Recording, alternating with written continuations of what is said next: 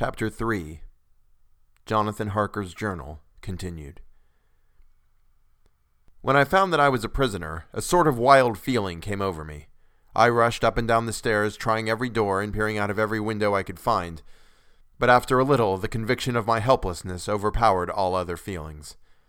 When I look back after a few hours, I think I must have been mad for the time, for I behaved much as a rat does in a trap.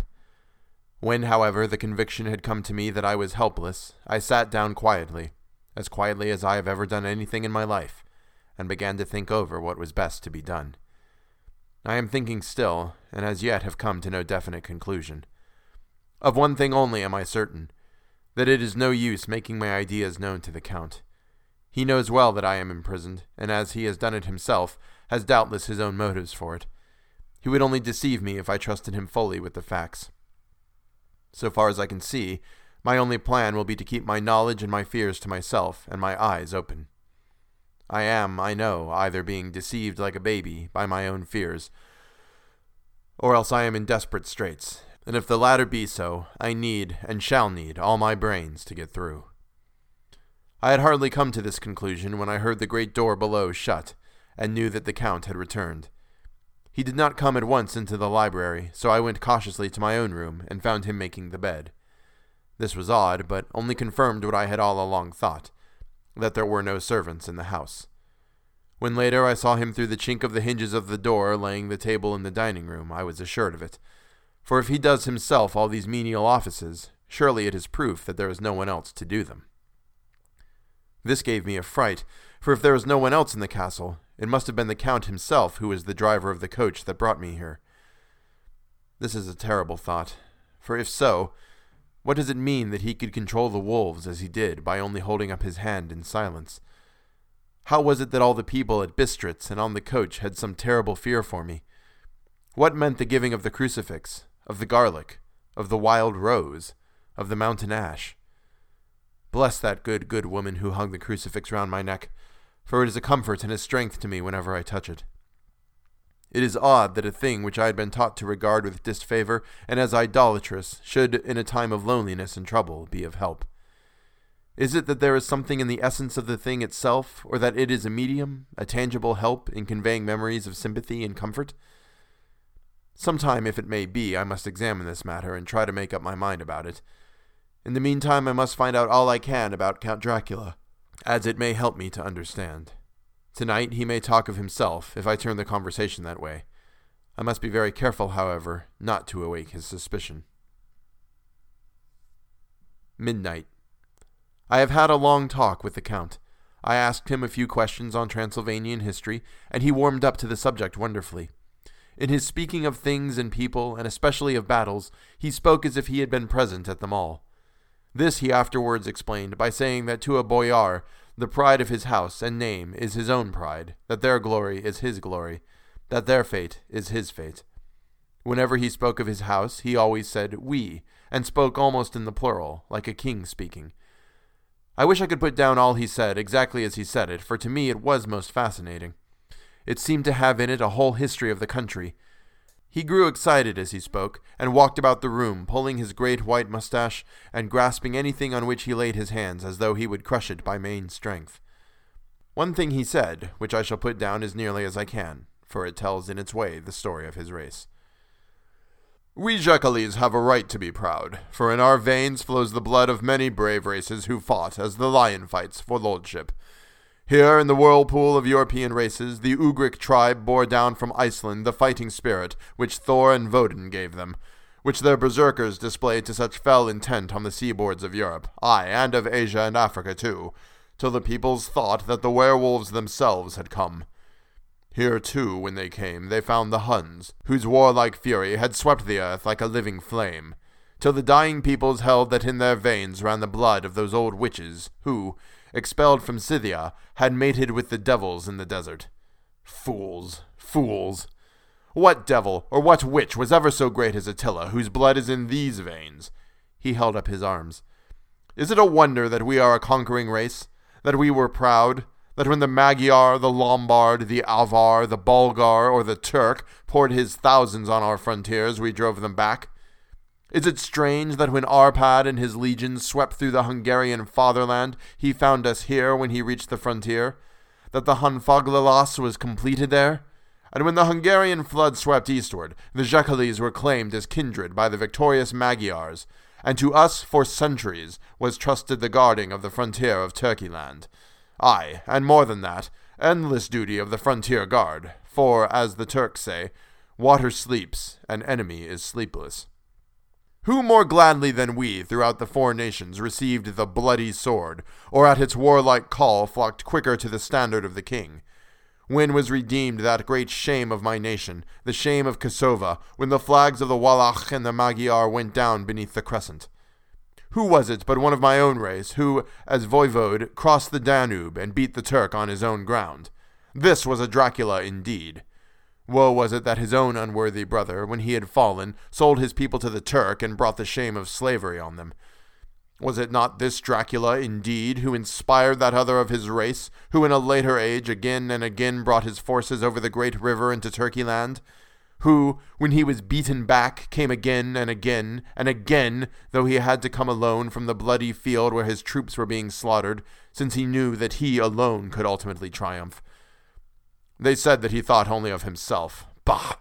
What good are peasants without a leader? Where ends the war without a brain and heart to conduct it? Again, when after the Battle of Mohács we threw off the Hungarian yoke, we of the Dracula blood were amongst their leaders, for our spirit would not brook that we were not free.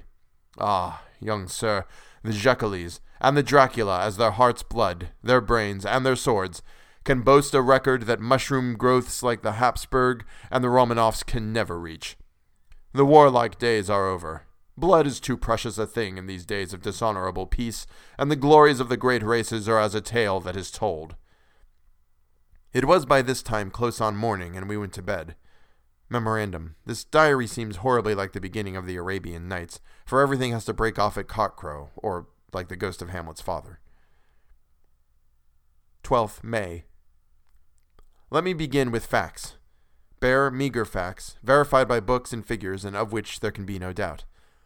I must not confuse them with experiences which will have to rest on my own observation, or my memory of them.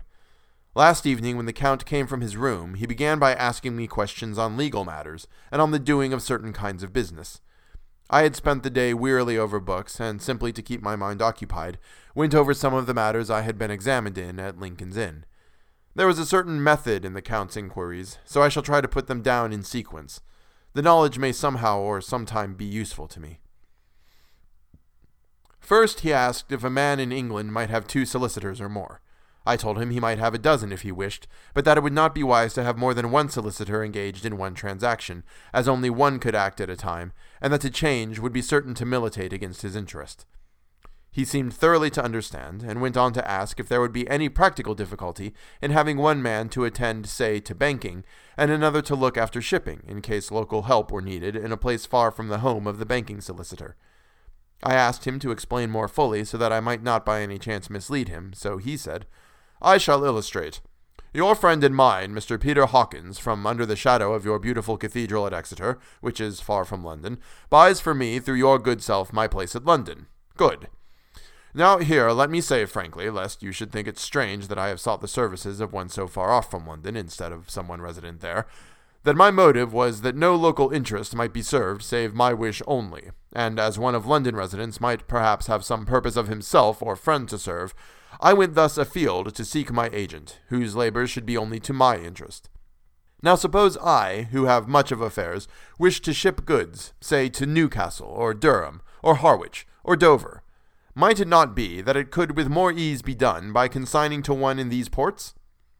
I answered that certainly it would be most easy, but that we solicitors had a system of agency, one for the other, so that local work could be done locally on instruction from any solicitor, so that the client, simply placing himself in the hands of one man, could have his wishes carried out by him without further trouble. But, said he, I could be at liberty to direct myself, is it not so? Of course, I replied, and such often is done by men of business, who do not like the whole of their affairs to be known by any one person. Good, he said and then went on to ask about the means of making consignments, and the forms to be gone through, and of all sorts of difficulties which might arise, but by forethought could be guarded against.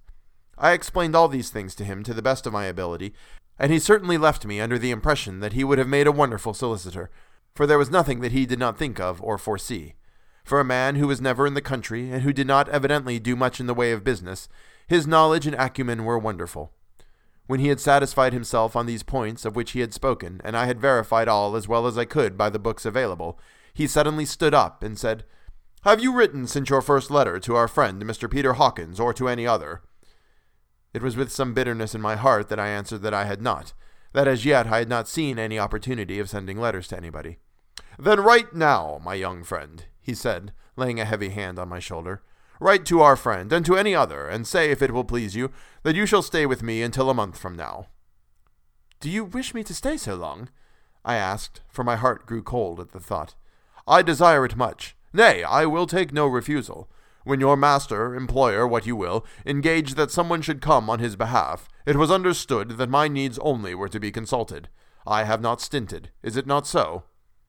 What could I do but bow acceptance? It was Mr. Hawkins' interest, not mine, and I had to think of him, not myself. And besides, while Count Dracula was speaking, there was that in his eyes and in his bearing which made me remember that I was a prisoner, and that if I wished it I could have no choice.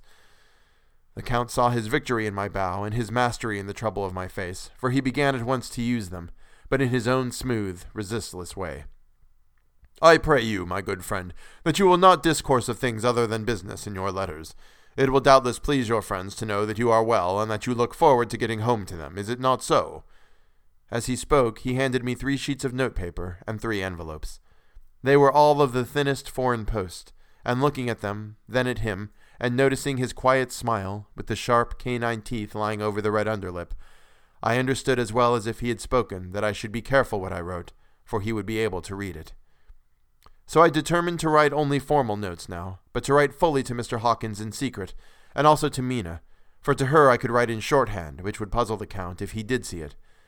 When I had written my two letters, I sat quiet, reading a book, whilst the Count wrote several notes, referring as he wrote them to some books on his table. Then he took up my two and placed them with his own, and put by his writing materials, after which, the instant the door had closed behind him, I leaned over and looked at the letters, which were face down on the table. I felt no compunction in doing so, for under the circumstances I felt that I should protect myself in every way I could. One of the letters was directed to Samuel F. Billington, number 7, The Crescent, Whitby, another to Herr Leutner, Varna. The third was to Coutts & Co., London, and the fourth to Herren Klopstock and Billreuth, bankers, Budapest. The second and fourth were unsealed. I was just about to look at them when I saw the door handle move. I sank back in my seat, having just had time to replace the letters as they had having just had time to replace the letters as they had been, and to resume my book before the Count, holding still another letter in his hand, entered the room. He took up the letters on the table and stamped them carefully, and then turning to me said, I trust you will forgive me, but I have much work to do in private this evening. You will, I hope, find all things as you wish. At the door he turned, and after a moment's pause said, let me advise you, my dear young friend, nay, let me warn you with all seriousness, that should you leave these rooms, you will not by any chance go to sleep in any other part of the castle. It is old and has many memories, and there are bad dreams for those who sleep unwisely. Be warned. Should sleep now or ever overcome you, or be like to do, then haste to your own chamber or to these rooms, for your rest will then be safe. But if you be not careful in this respect, then he finished his speech in a gruesome way, for he motioned with his hands as if he were washing them. I quite understood. My only doubt was as to whether any dream could be more terrible than the unnatural, horrible net of gloom and mystery which seemed closing around me. Later. I endorse the last words written, but this time there is doubt in question. I shall not fear to sleep in any place where he is not. I have placed the crucifix over the head of my bed, I imagine that my rest is thus freer from dreams, and there it shall remain. When he left me, I went to my room. After a little while, not hearing any sound, I came out and went up the stone stair to where I could look out towards the south. There was some sense of freedom in the vast expanse, inaccessible though it was to me, as compared with the narrow darkness of the courtyard. Looking out on this, I felt that I was indeed in prison, and I seemed to want a breath of fresh air, though it were of the night. I am beginning to feel this nocturnal existence tell on me. It is destroying my nerve. I started my own shadow and am full of all sorts of horrible imaginings. God knows that there is ground for my terrible fear in this accursed place. I looked out over the beautiful expanse, bathed in soft yellow moonlight till it was almost as light as day. In the soft light, the distant hills became melted, and the shadows in the valleys and gorges of velvety blackness. The mere beauty seemed to cheer me. There was peace and comfort in every breath I drew. As I leaned from the window, my eye was caught by something moving a story below me and somewhat to my left, where I imagined, from the order of the rooms, that the windows of the Count's own room would look out. The window at which I stood was tall and deep, stone mullioned, and though weather worn, was still complete. But it was evidently many a day since the case had been there. I drew back behind the stonework and looked carefully out. What I saw was the Count's head coming out from the window. I did not see the face, but I knew the man by the neck and the movement of his back and arms. In any case, I could not mistake the hands which I had had so many opportunities of studying. I was at first interested and somewhat amused, for it is wonderful how small a matter will interest and amuse a man when he is a prisoner. But my very feelings changed to repulsion and terror when I saw the whole man slowly emerge from the window and begin to crawl down the castle wall over that dreadful abyss, face down, with his cloak spreading out around him like great wings. At first I could not believe my eyes. I thought it was some trick of the moonlight, some weird effect of shadow but I kept looking, and it could be no delusion. I saw the fingers and toes grasp the corners of the stones worn clear of the mortar by the stress of years, and by thus using every projection and inequality, move downwards with considerable speed, just as a lizard moves along a wall. What manner of man is this, or what manner of creature is it in the semblance of man? I feel the dread of this horrible place overpowering me. I am in fear, in awful fear, and there is no escape for me. I am encompassed about with terrors that I dare not think of. 15th May. Once more have I seen the Count go out in his lizard fashion. He moved downwards in a sidelong way, some hundred feet down, and a good deal to the left. He vanished into some hole or window. When his head had disappeared, I leaned out to try and see more, but without avail. The distance was too great to allow a proper angle of sight.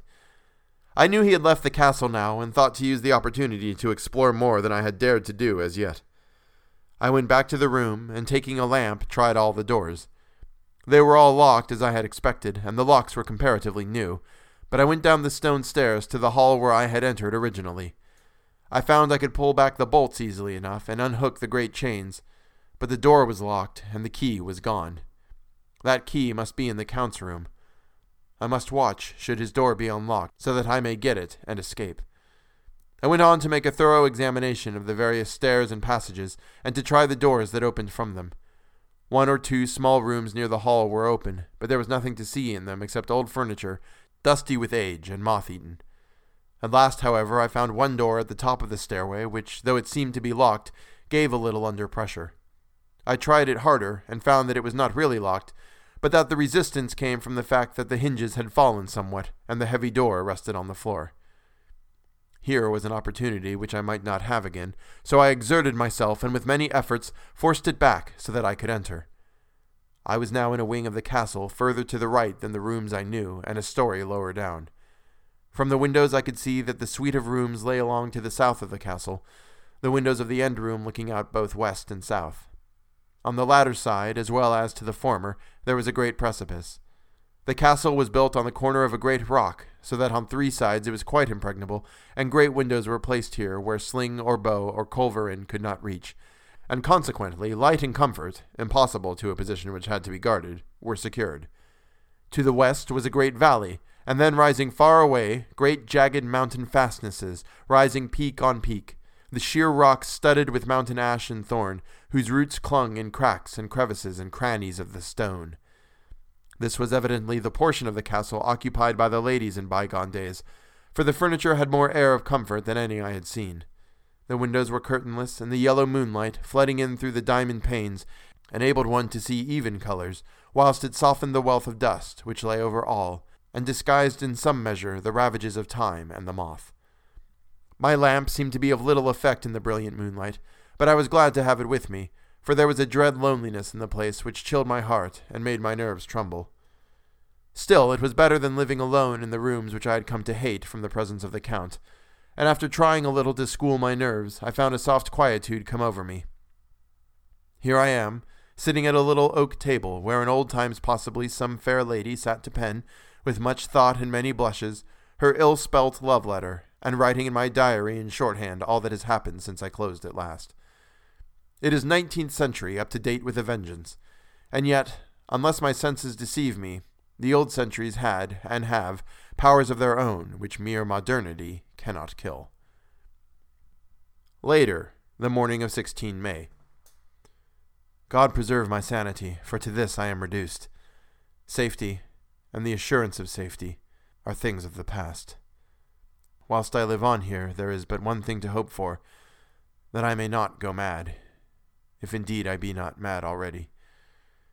If I be sane, then surely it is maddening to think that of all the foul things that lurk in this hateful place, the Count is the least dreadful to me, that to him alone I can look for safety, even though this be only whilst I can serve his purpose.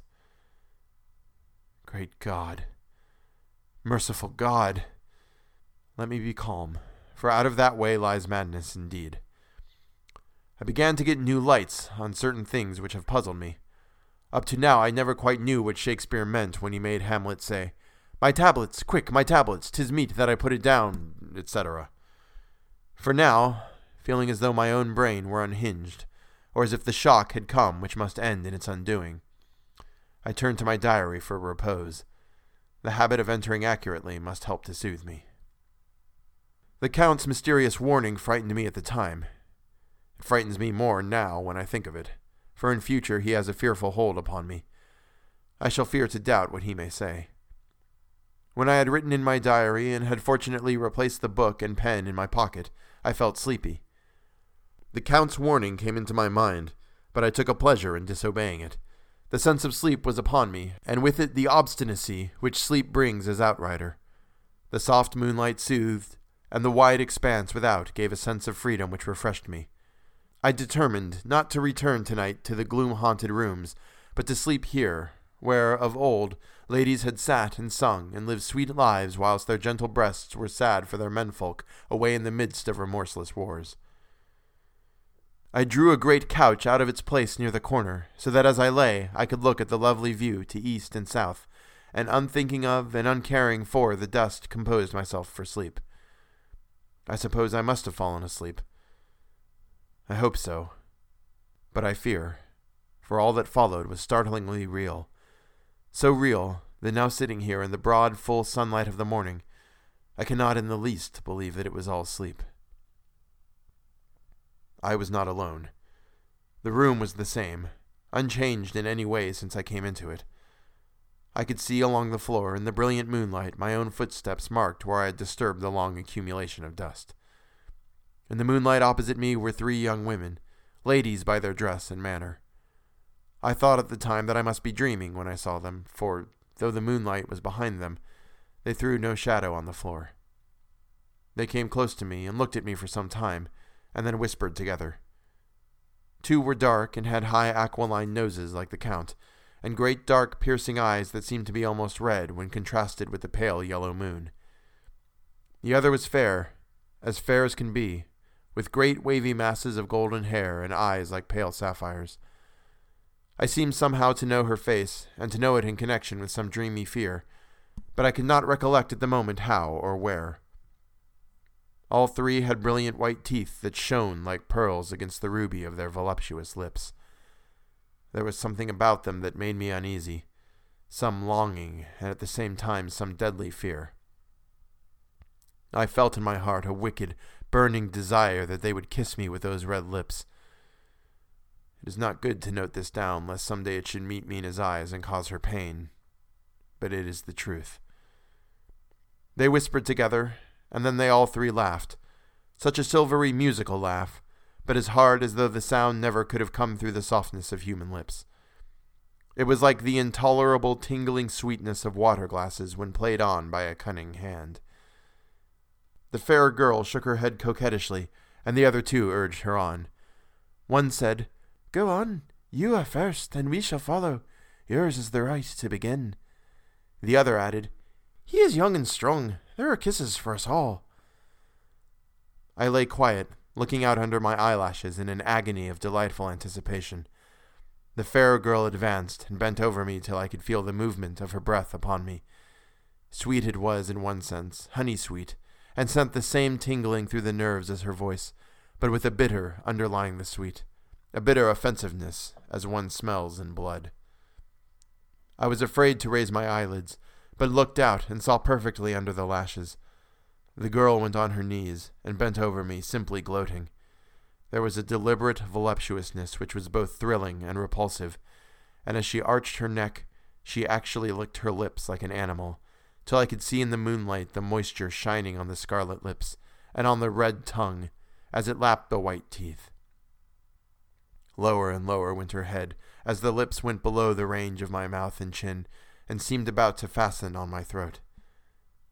Then she paused, and I could hear the churning sound of her tongue as it licked her teeth and lips and could feel the hot breath on my neck.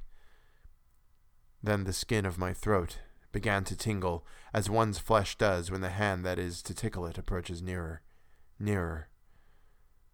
I could feel the soft shivering touch of the lips on the supersensitive skin of my throat, and the hard dents of two sharp teeth just touching and pausing there.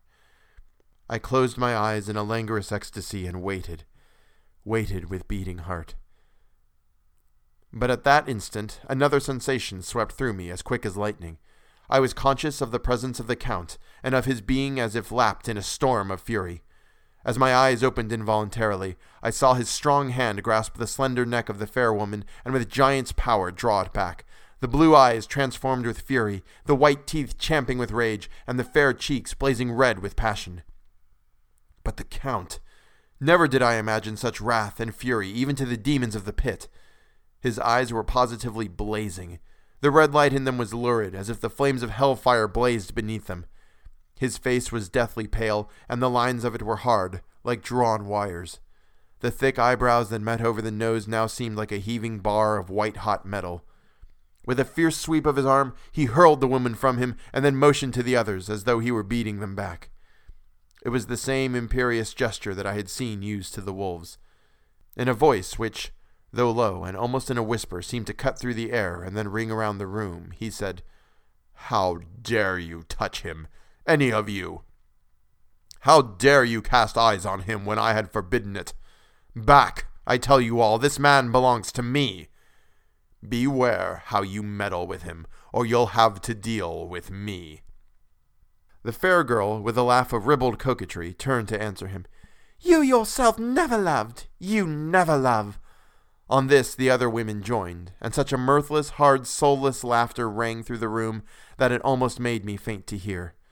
It seemed like the pleasure of fiends.